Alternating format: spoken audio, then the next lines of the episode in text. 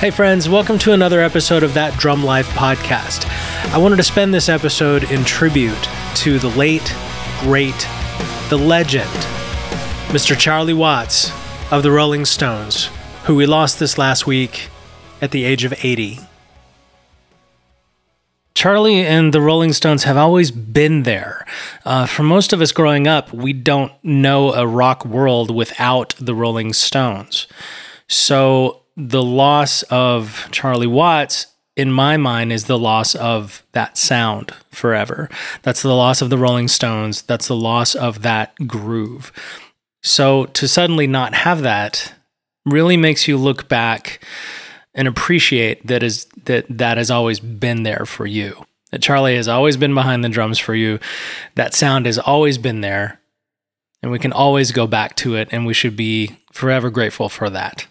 One story that's been told a million times, uh, I'm going to say it a million and one now, is the famous story about Charlie Watts punching out Mick Jagger. I love this story. I love hearing it every time. It's never going to get old. So, this story I'm reading here from vulture.com by Mike Edison. This is an excerpt from Sympathy for the Drummer. All right, here we go. By 1984, the Stones are not getting along at all, but they're trying to patch things up and they find themselves in Amsterdam for a meeting. Mick and Keith are still on lousy terms, but they decide to go out for a few, a few being Mick's limit. Anyway, Keith lends Mick a jacket to go out, not incidentally, the one that Keith got married in, and they get back to the hotel around 5 in the morning, properly potted. At which point, Mick has the bright idea, against Keith's sage advice, to call up Charlie's room and demand, Where's my drummer? According to Keith, 20 minutes later, there was a knock at the door. There was Charlie Watts, Savile Row suit, perfectly dressed, tie, shaven, the whole bit. I could smell the cologne. I opened the door and he didn't even look at me. He walked straight past me, got a hold of Mick, and said, Never call me your drummer again. And then hauled him up by the lapels of my jacket and gave him a right hook. Keith calls it the drummer's punch and says it's lethal. It carries a lot of balance and timing. Nothing less than you would expect from a guy whose right hand has been carrying the weight of the greatest rock and roll band in the world for 20 years. So far, so good, but here's the part that everyone forgets. The Charlie Watts right hook is in fact no laughing matter. And Mick flies back onto a platter of smoked salmon and begins to slide out the open window toward the canal below. And admit it, Mick Jagger sliding out a window on a platter of smoked fish into a canal is fucking hilarious.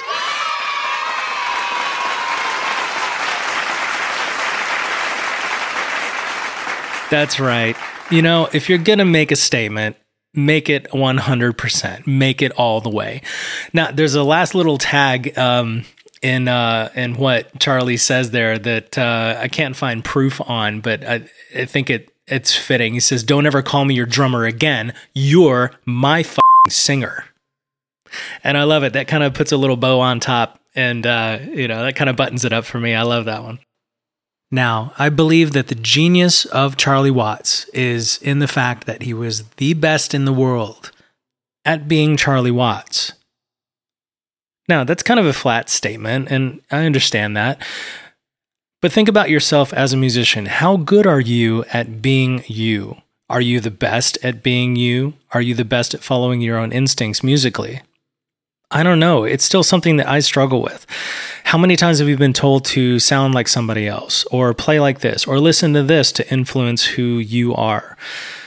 Charlie played what he played, and that was it. That was the beginning and the end of the entire story, and it fit perfectly.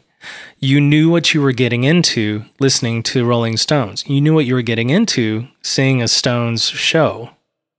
You were seeing a drummer and assorted novelty acts being the best at who they were. And as a musician, that is a very, very, very difficult thing to do, especially now.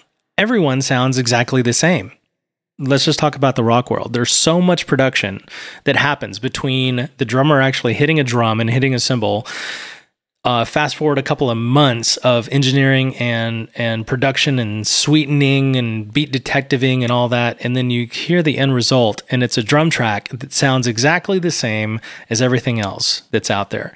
There are no dynamics. Everything is completely crunched down, so every note is loud, maxed out. So where's the identity? Where is the character? Now, that's another discussion about, you know, editing and, you know, how far do you get down that rabbit hole before you completely sterilize the track, uh, where you might as well have just plugged in a drum machine in the first place. Now, let's talk about one of the Rolling Stones' famous songs, Honky Tonk Women.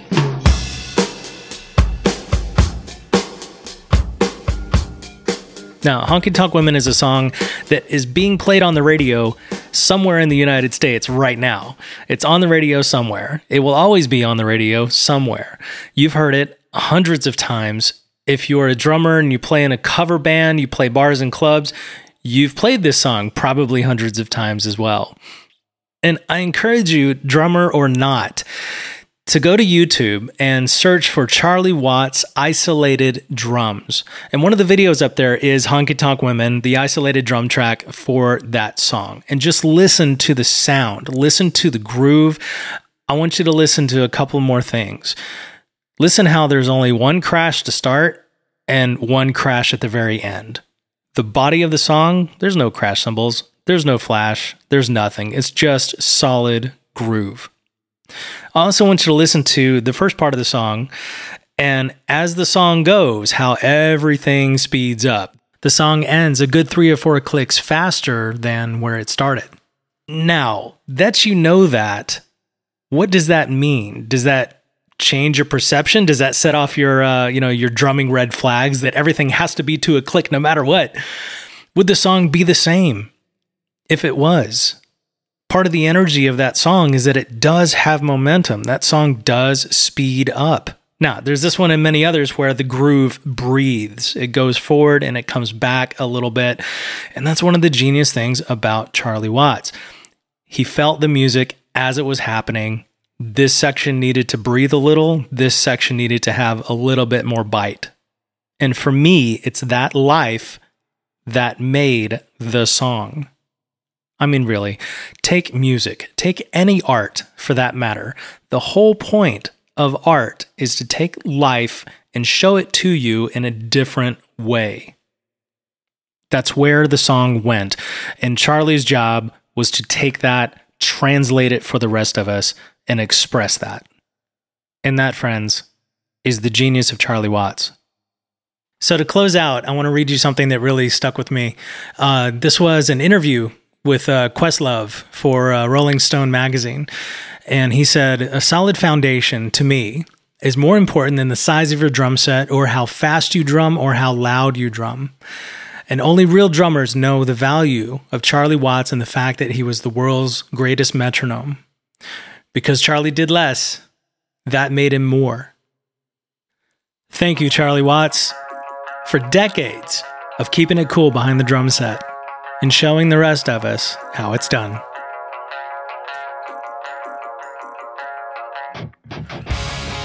Thanks for joining me today, friends.